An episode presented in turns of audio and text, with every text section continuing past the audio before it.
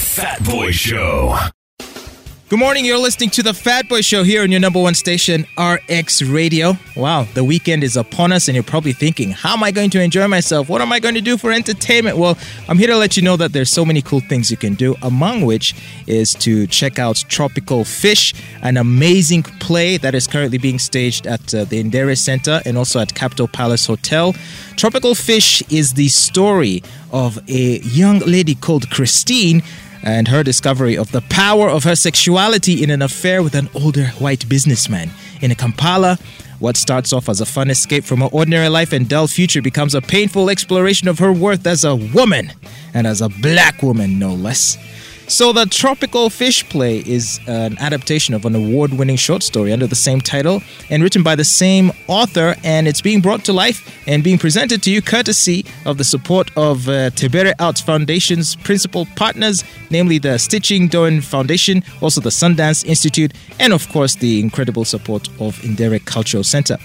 If you want to check out uh, the Tropical Fish, you can check it out at the, the Capital Palace Hotel, where it's screening next on the 22nd, the 23rd, the 24th, and the 29th, 30th, and 31st of October 2021. Currently, due to COVID restrictions, only 20 people can watch the play physically uh, at uh, the hotel where it's being staged, Capital Palace. But you can watch it, uh, as many people can watch it uh, virtually. And uh, to get details on that, you can go to www.tebere.org to find out more about the production and how you can obtain tickets for either physical or virtual attendance. Tickets are only 30,000 shillings. Well, as you know, with all plays, it's all about the stars. In the starring role as uh, Christine in the play Tropical Fish, today on the Fatboy Show, we're joined by the one and only, the formidable Lulu Jemimah. Hello, Lulu. Hi, Fat Boy. How are you? Uh, nice to finally meet you. Nice to meet you. We've tried to meet for a while. Yes, for many, many years. Yeah. Uh, but I think you've been too busy being married to yourself. As uh, we came to learn in 2018, you sh- you stunned the world when you held your own wedding ceremony in which you married yourself. Yeah. Wow.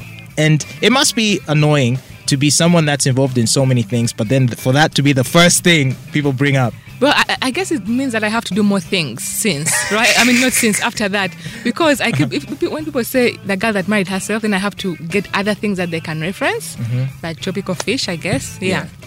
Well, as someone who's been married now for three years, although to herself, how is marriage? Is it is You know- marriage full of challenges, like they say? so many challenges. So Mm. you know, you have to put yourself first. You have to think about the other person. Do you know? Even it depends where you sleep on the side of the bed. I didn't know, right? You fight over which side of the bed to sleep on. Whose turn it is to do the dishes. Uh, never mind. Never mind. In my head, I'm wondering how this all plays out in your situation, but we'll leave that for now. Well, Lulu Jemimah is a writer, editor, and media consultant based in Kampala. And, uh, you know, she has over 10 years of media experience. She holds a master's in creative writing from the University of Oxford. So, uh, yeah, she comes with a lot of talent and a lot of uh, creative tools uh, to this uh, very interesting world of theater. So, tell us, uh, how is it that you got involved in this production, Lulu? Ah, okay. So a few years ago, Asiimwe, um, Asiimwe Deborah, who's the director of Tebere, who is also producing the show, had a reading, a table read. I had never known what a table read is. Basically, someone writes a play, then you sit in a room and read it out. So the writer can hear feedback, how it sounds. So she went there, and I have always wanted to act, but I did not have the opportunity. So when she sent me, a, no, I sent an email to volunteer to do anything with Tebere. And luckily, that um, production was coming up, so she asked if I wanted to do a reading, and I prepared myself. Of course, I- it was like an audition, right? Okay, okay. So I go and I read my lines. I'm so in the character and forget about it. And then recently, they looked for actresses to do this, and the other actress we are doing this with is Esteri Tebandeke, like very professional. She's been in Queen of Katwe and all this stuff. Anyway, so Asiimwe asks, calls me, says, Are you around? Can you be in this production? And I jumped at it before even reading the script. Oh, really? Yeah, but when I read the script, it's such a beautiful story, and I knew I had to do it.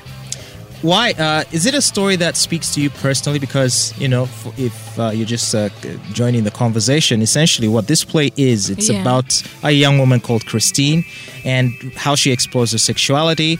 Uh, you know, her getting involved with an older white man. Is this something that you can personally relate to, or is it just something that you can connect with because it somehow speaks to similar experiences Yeah. you've had? I mean, it's something I can connect to, but I think it's something a lot of us can connect to, even boys and girls, because someone can see. I've never down- been with an old white businessman. Not yet. No, I'm kidding.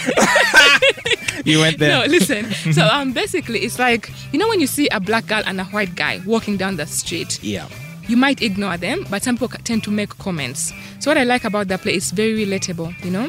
And I have been a Christine in regards of like, you know, you think this is a representation of an ideal relationship. You know, So, so where, where does the issue normally arise? Is it the fact that the person's a hmm. different race? Is it that the person is older?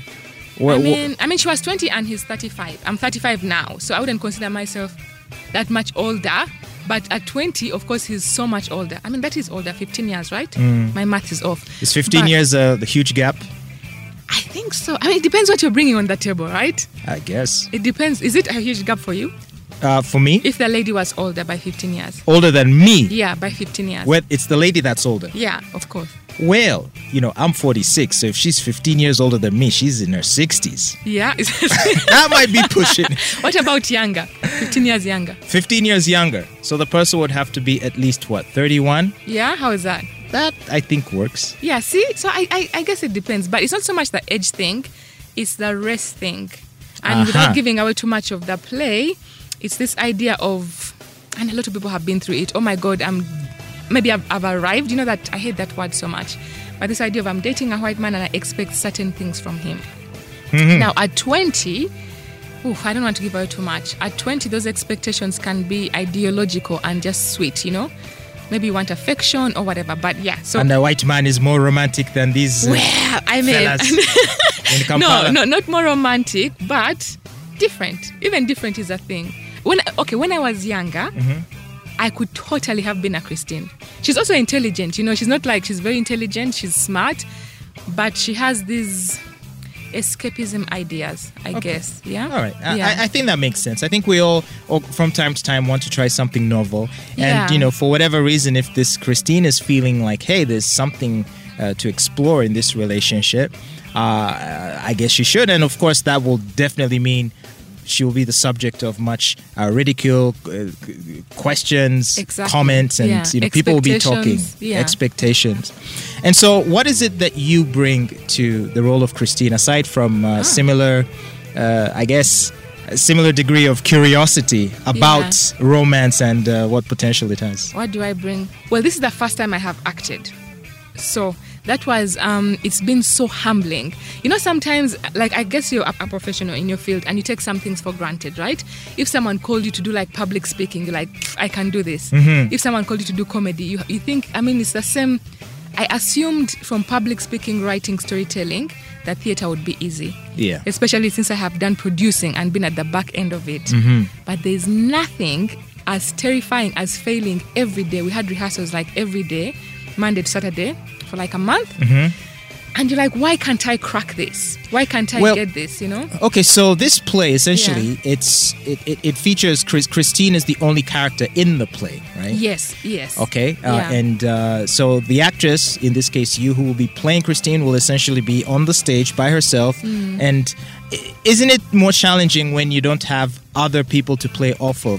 Because I've seen some stage productions where sometimes if you forget your lines, your your co-star can either Yeah. cover it or remind you of it indirectly, and then you're able to carry on. But if now uh, you're on stage alone, who is there to prompt you or guide you in case you Mm-hmm. make a mistake or you forget something? Exactly. So I think I think that that speaks to the talent of the director, Sarah, because she first um, walked us through motivation. You know, Yeah. why does your character do this? Why is your character in this place and that place? And what are they feeling? What are they doing?